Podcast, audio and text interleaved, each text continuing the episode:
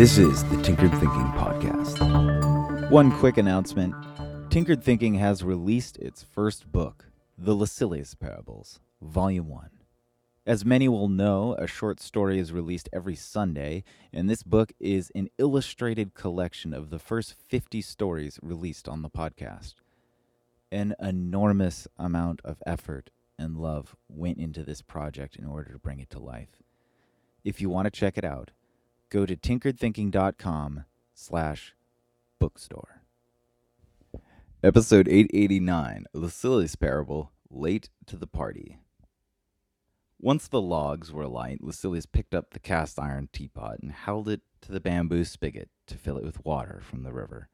The pot clanked down on the warm stovetop, and Lucilius opened his container of coffee, but just two stray dark beans remained in the bottom. He closed it and tucked it under his arm and opened the cabin door. The air of the woods was fresh and thick with the chilled mist. Lucilius smiled as he tracked the short path to his underground storage, but as he pulled open the heavy wooden door, he noticed a new hole dug some short distance away. Sacks of rice and wheat were torn open, but much of it he'd still be able to use. The stores of canned goods were untouched, of course, though Lucilius almost never ate from those choices, seeing them all as chemical souvenirs from a time before he left for the woods, when he was still immersed in that world of people and cheap gadgetry. It was a continual pleasure to sustain himself so royally on the fruits of the natural world, but still he returned to his cabin and took the kettle from the stove and nearly threw it to his side with a frustrated sigh. His stores of coffee were destroyed. Whatever animal had nested in the beans for some time, and Lucilius knew himself a fool when he pinched his nose to sift through the mess with a stick, as though he might somehow convince himself that they might be washed and saved. But even for someone as resourceful as he, there was just no saving the mess. He entertained the idea that he might somehow learn to live without coffee for a mere couple of hours before he started planning his trek back to the wretched world of his fellow man.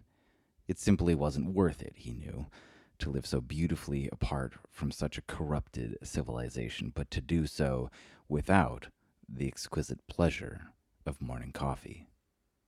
It was a week's trek back to the nearest metropolis, that city Lucilius had spent those final disgusted years, prepping and learning and itching to get away from the terrible, mindless trajectory of his fellow man. He tried not to speculate, to wonder how bad it had gotten, and instead focused on the contentment of the trip, taking him far beyond any of his seasonal circuits while hunting and foraging.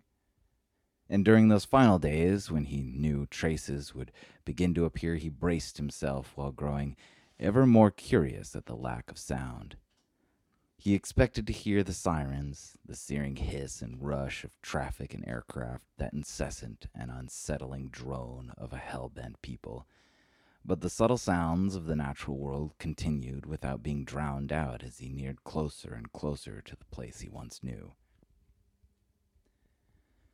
As he noticed the strange and continued silence, and wondered if perhaps that awful human experience had found its end, he noticed a strange luminescence woven into the bark of a tree. He stopped to inspect it, seeing that it seemed to be a natural part of the tree, as though it had evolved a natural bioluminescence. The day was coming to an end, the sun deepening, and with the encroaching darkness, the same light was beginning to glow all around him. Forest was alive with light now. Lucilius continued to walk on and began to notice a certain symmetry among the trees, as if the forest was falling into a pattern of organization. Then, between the gaps and trees, his eyes took in a strange sight. Sitting on a beautifully crafted bench was an android, its legs crossed, one foot bouncing casually to a pleasant and invisible rhythm, reading a book next several huge sacks of coffee beans.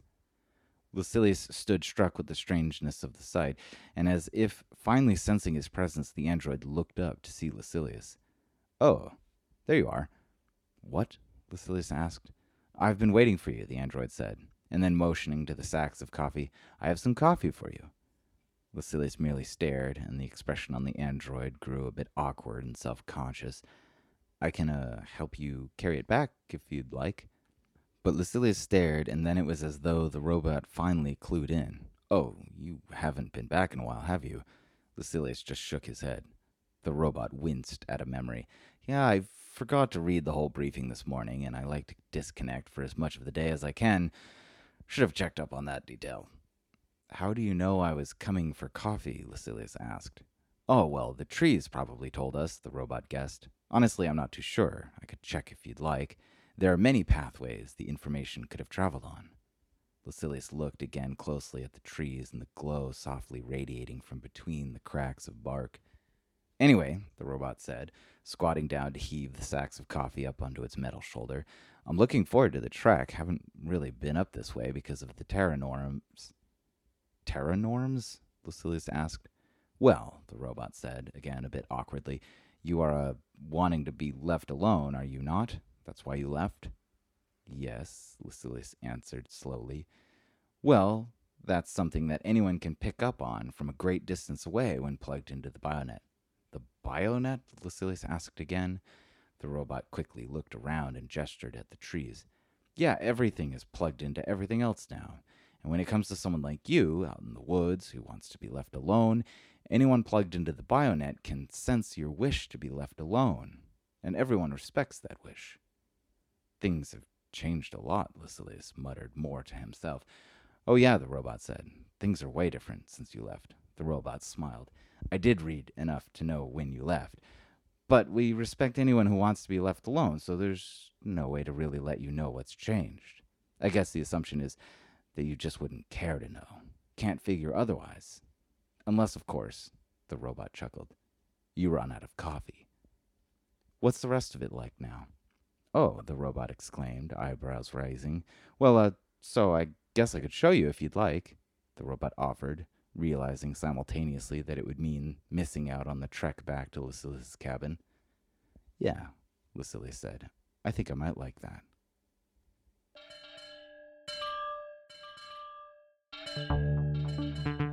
This is the Tinkered Thinking Podcast.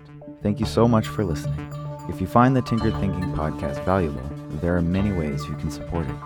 You can review it on iTunes, you can share it on social media with your friends, you can blog about it or discuss it on your own podcast, or you can support it directly, and you can do this on the support page at tinkeredthinking.com. Both one time support and monthly subscription support options are available. Thank you for your support of the show.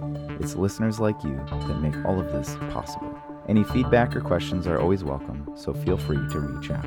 And until tomorrow, remember to be careful about the context.